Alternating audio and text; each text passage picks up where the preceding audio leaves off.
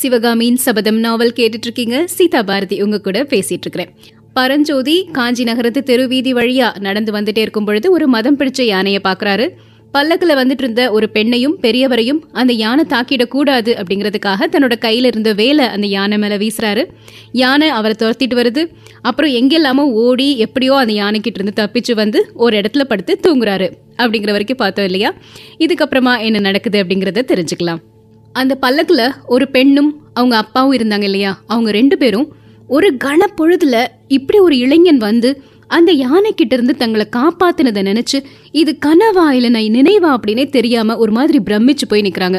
பல்லக்குல இருந்து இறங்கிய அந்த மனிதர் அந்த இளம் பெண் முதுகுல கைய வச்சு அணைச்சுக்கிட்டு பயமா இருக்குதா சிவகாமி? அப்படின்னு கேக்குறாரு. இல்லப்பா பயமா இல்ல. நல்ல சமயத்துல அவர் வந்து யானையை திருப்பிட்டாரு. இல்லைன்னா நம்ம கதி என்னவாகிருக்கோம் அப்படின்னு கேட்குறாங்க சிவகாமி. இதுல இருந்து தெரியுது அந்த பல்லக்கில் வந்துட்டு இருந்த பெண் சிவகாமி கூட இருந்த பெரியவர் அவங்க அப்பா ஆயனர் அப்படிங்கிறது. நம்ம கதி என்னவாகிருக்குமா பல்லுக்கு சுக்கு நூறாகிருக்கும் அப்படிங்கிறாரு ஆயனர். கடவுள் தான் நம்மளை காப்பாத்திருக்கிறாருமா? அதுவும் அந்த வீர வாலிபனின் உருவத்துல வந்து காப்பாத்திருக்கிறாரு. அந்த பிள்ளை யாரா இருக்கும்? இப்போ அவனோட கதி என்ன ஆச்சு தெரியலையே அப்படின்னு பதட்டப்படுறாரு ஆயனர். நீ ஒரு நிமிஷம் இங்க இரு. யானை கடைசியாக நின்ன இடத்துல போய் நான் பார்த்துட்டு வரேன் அப்படின்னு சொல்லிட்டு ஆயனர் போகிறாரு அங்கே யானையுடைய காலில் மிதிப்பட்டு முறிஞ்சு கிடந்த வேல் இருக்குது அதை கையில் எடுத்துக்கிறாரு. கொஞ்ச தூரத்தில் அந்த மூட்டை வச்சிருந்தாரு இல்லையா பரஞ்சோதி அதையும் கீழே போட்டுட்டு ஓடிட்டாரு. அந்த மூட்டையையும் கட்டி எடுத்துக்கிறாரு. எடுத்துட்டு பல்லக்கு பக்கத்தில் வர்றாரு. சிவகாமி அந்த முறிஞ்ச வேலை வாங்கி வியப்போட பார்த்துட்டே இருக்கிறாங்க. வேலை பார்த்துட்டு இருக்கக்கூடிய சிவகாமியை பார்த்து ஆயனர் சொல்கிறாரு சிவகாமி நாம் இங்கே நின்று நேரத்தை போக்குறதுல எந்த பிரயோஜனமும் இல்லை. எல்லா விவரங்களும் கண்டிப்பாக நாளைக்கு தெரிஞ்சிடும் இப்போ கிளம்பலாம் அப்படின்னு. அவங்க ரெண்டு பேரும் அங்கேருந்து கிளம்ப தயாராகிறாங்க. அந்த சமயத்தில் ரெண்டு வெண் குதிரைகள் வருது. அந்த குதிரைகளை தொடர்ந்து இன்னும் நிறைய குதிரைகள் வருது. அந்த ரெண்டு வெண் குதிரைகள்லையும் நல்ல ராஜா மாதிரி கம்பீரமான தோற்றத்தில் இருக்கக்கூடிய ரெண்டு பேர் வராங்க. பின்னாடி வந்த குதிரைகளில் வேல் பிடித்த ஆட்கள் வந்துட்டு இருக்கிறாங்க அந்த ராஜா மாதிரி கம்பீரமா உட்கார்ந்துட்டு இருந்தது வேற யாருமே கிடையாது. அந்த நாட்டை ஆட்சி செய்யக்கூடிய ராஜா தான் மகேந்திர பல்லவர். முதல் குதிரையில இருக்கிறாரு. பின்னாடி இருக்கிற குதிரையில அவரினுடைய ஒரே புதல்வர் நரசிம்ம பல்லவர் இருக்கிறாரு. மக்கள் எல்லாருமே அவங்கள பார்த்த உடனே மகேந்திர மகா பல்லவர் வாழ்க திரிபுவன சக்கரவர்த்தி வாழ்க குமார சக்கரவர்த்தி மாமல்லர் வாழ்க அப்படிங்கிற கோஷங்கள் எல்லாத்தையும் எழுப்பிட்டே இருக்கிறாங்க. அவங்கள பார்த்த உடனே சிவகாமி ஆயனருக்கு பின்னாடி ஒதுங்கி அப்படி நாணத்தோட நின்னுக்கிறாங்க. அவங்களோட விசாலமான கரிய கண்கள் மகேந்திர சக்கரவர்த்திக்கு பின்னாடி குதிரை மேல இருந்த குமார சக்கரவர்த்தி அதாவது நரசிம்ம பல்லவரையே பார்த்துட்டு இருந்தன. மகேந்திர சக்கரவர்த்தி அந்த குதிரையில இருந்து இறங்கி ஆயனரே நான் கேள்விப்பட்டது என்ன? ரொம்ப விபரீதமான சம்பவம் நடந்துருச்சே அப்படின்னு கேக்குறாரு.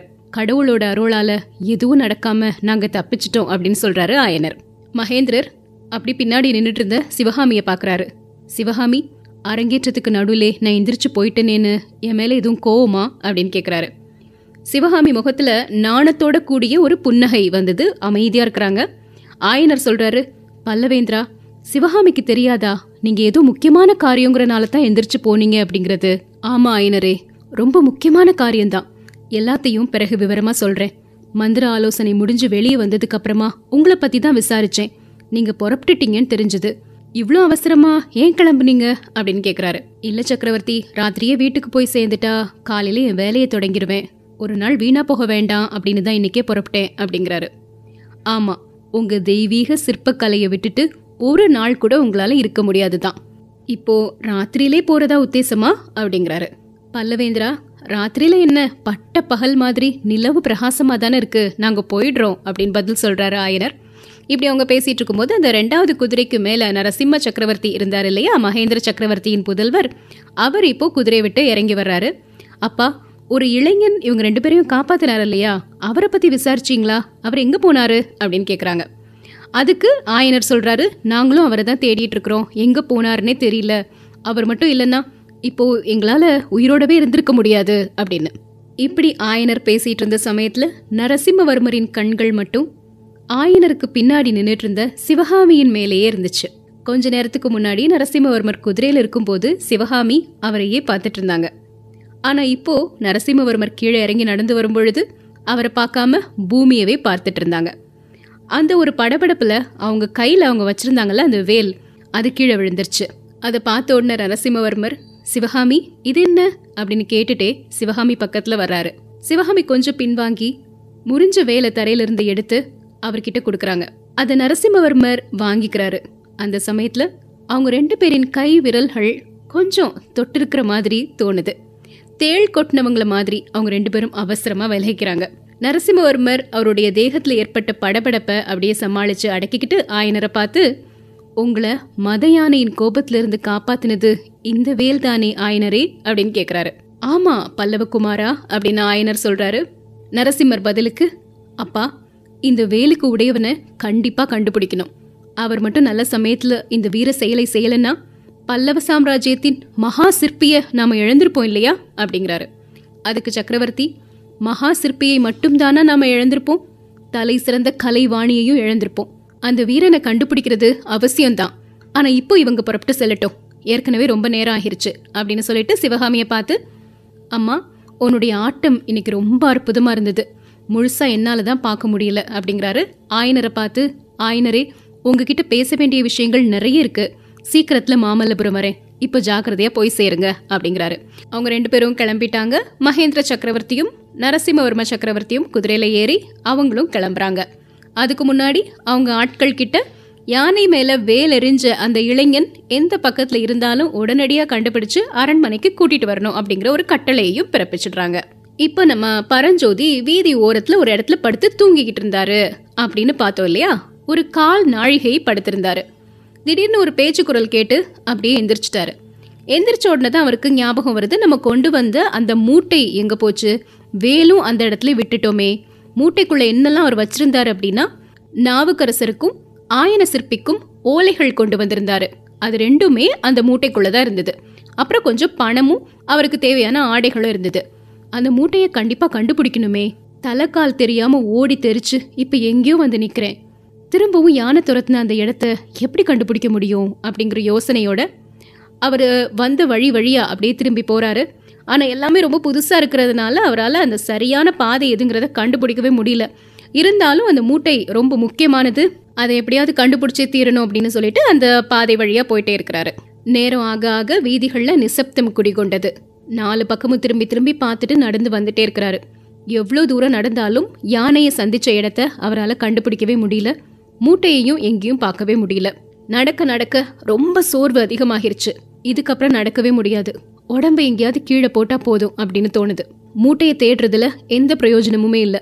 பேசாமல் நாவுக்கரசர் மடத்துக்கு எப்படியாவது போய் சேர்ந்துடலாம் அப்படின்னு முடிவு செய்கிறாரு ஆனால் எப்படி போகிறது வழி கேட்குறதுக்கு கூட வீதியில் யாருமே இல்லை. இவ்வளோ பெரிய ஊர் ஆனால் ராத்திரி தங்குறதுக்கு கூட ஒரு இடம் இல்லை. என்ன பண்ணுறது அப்படின்னு யோசிச்சுட்டே வரும்போது அங்கே ரெண்டு பேர் நடந்து வரக்கூடிய சத்தம் கேட்குது அவங்கள பார்க்கறதுக்கு நகர காவலர்கள் மாதிரி தெரிஞ்சுது. அவங்க ரெண்டு பேரும் பரஞ்சோதியை பார்த்து யார்ப்பா நீ? நடராத்திரியில் எங்கே போற? அப்படின்னு கேட்குறாங்க நான் அசலூர் ஐயா அப்படின்னு பரஞ்சோதி சொல்கிறாரு அசலூர்னா எந்த ஊர்? சோழ தேசம். ஓஹோ உறையூரா? இல்லை இல்லை. கீழ சோழ நாட்டில் இருக்கிற செங்கட்டாங்குடி தான் என்னுடைய கிராமம். இன்னைக்கு சாயங்காலம் தான் காஞ்சிக்கு வந்து சேர்ந்தேன். அப்படியா? எங்க எதுக்கு வந்த? நாவுக்கரசர் மடத்துல தமிழ் படிக்கிறதுக்காக வந்தேன். அது சரி. அப்படின்னா நடுராத்திரி எதுக்கு தெருவீதியில் அலைஞ்சிட்டு இருக்கிற? மடம் எங்க இருக்குன்னு தெரியல. சாயங்காலத்துல இருந்து தேடிட்டு இருக்கிறேன். அப்படி அவர் சொன்ன உடனே காவலர்கள் ரெண்டு பேரும் லேசா சிரிக்கிறாங்க. அதுல ஒருத்தர் சொல்றாரு நாவுக்கரசர் மடத்துக்கு நீ கட்டாயம் போகணுமா? அப்படின்னு. ஆமா. நாங்க அந்த பக்கம் தான் போறோம். நீயும் வந்தா கூட்டிட்டு போறோம். எங்க பின்னாடியே வா அப்படிங்கிறாரு. இவருக்கு ரொம்ப சந்தோஷமாக போச்சு. அவங்கள அப்படியே பின்தொடர்ந்து போயிட்டே இருக்கிறாரு. கொஞ்ச நேரத்தில் உயரமான மதில் சுவர்களையுடைய ஒரு கட்டிடத்தின் வாசல்ல வந்து நிற்கிறாங்க இதுதான் மடமா? அப்படின்னு கேட்குறாரு பரஞ்சோதி. ஆமாம் இதை பார்த்தா மடம் மாதிரி தெரியலையா? அப்படின்னு காவலர் கேட்குறாரு உண்மையிலே அதை பார்த்தா மடம் மாதிரி தெரியல. பக்கத்தில் கோயில் எதுவுமே இல்லை. ரொம்ப உயரமான சுவர்களாக இருக்குது வாசற் கதவில் ஒரு பெரிய பூட்டு தொங்கிட்டு இருந்தது. இதெல்லாம் பார்க்கும்போது பரஞ்சோதிக்கு ரொம்ப சந்தேகமாக இருந்தது. அவரை கூட்டிகிட்டு போனவரில் ஒருத்தர் என்ன பண்ணுறாரு அந்த வாசல் பக்கத்தில் போய் அங்கேருந்து இருந்த ஏதோ சொல்கிறாரு உடனே பூட்டை திறந்து விட்டுட்டாங்க. கதவு திறக்குது. வா தம்பி அப்படின்னு கூட்டிகிட்டு போகிறாங்க ரெண்டு காவலர்களும். பரஞ்சோதிக்கு நெஞ்சு திக்கு திக்குன்னு அடிச்சுக்கிட்டே இருக்குது. வாசல் படியை தாண்டி உள்ளே போகிறாரு ரெண்டு பக்கமும் உயரமான சுவர் இருந்த ஒரு குறுகிய சந்தின் வழியாக அவன் போயிட்டே இருக்கிறான். முன்னாடி அந்த காவலர்கள் ரெண்டு பேரும் போகிறாங்க ஒரு இடத்துல அந்த காவலர்கள் நிற்கிறாங்க அங்க அறையினுடைய கதவு இப்ப திறக்கப்படுது. அந்த அறைக்குள்ள அவனை கூட்டிட்டு போய் விட்டுட்டு இங்கே படுத்துரு. இதுதான் நாவுக்கரசரனுடைய மடம். மடத்துல எல்லாரும் இப்ப தூங்கிட்டு இருக்காங்க. பொழுது விடிஞ்சோன பாத்துக்கலாம் அப்படிங்கிறாரு ஒருத்தர். பரஞ்சோதி அந்த இருட்டு அறைக்குள்ள எட்டி பாக்குறாரு. கொஞ்சம் வைக்கோலும் ஒரு கோரை பாயும் கிடக்குது. ஒரு ஓரத்துல ஒரு சட்டியில தண்ணி வச்சிருக்காங்க. காவலர்களை பார்த்து இது மடந்தானா? அப்படின்னு கேக்குறாரு. ஆமா தம்பி உனக்கு என்ன சந்தேகம்? அப்படிங்கிறாரு காவலர்கள்ல ஒருத்தர். விருப்பம் இல்லைன்னா போயிரு அப்படிங்கிறாரு இன்னொருத்தர். பரஞ்சோதிக்கு இப்போ ரொம்ப களைப்பாக இருக்குது. இந்த களைப்பில் ராத்திரி நேரத்தில் படுத்து தூங்குறதுக்கு ஒரு இடம் கிடைச்சா போதும் அப்படின்னு தோணுது. இல்லை இல்லை நான் இங்கேயே படுத்துக்கிறேன் அப்படின்னு சொல்லிட்டு உள்ள நுழைஞ்சிட்டுறாரு இப்போ அவரை கூட்டிகிட்டு வந்தவங்களில் ஒருத்தர் அவர்கிட்ட தம்பி இது மடம்தான் ஆனால் நாவுக்கரசர் மடம் இல்லை. மன்னர் மன்னரான மகேந்திர சக்கரவர்த்தியின் மடம் அப்படின்னு சொல்லிட்டு கதவை பூட்டிட்டாரு. முழுக்க இருட்டு குடிகொண்டுருச்சு. அதுக்குள்ள இருக்கிறாரு பரஞ்சோதி. இதுக்கப்புறமா என்ன நடக்குது? தெரிஞ்சுக்கலாம்.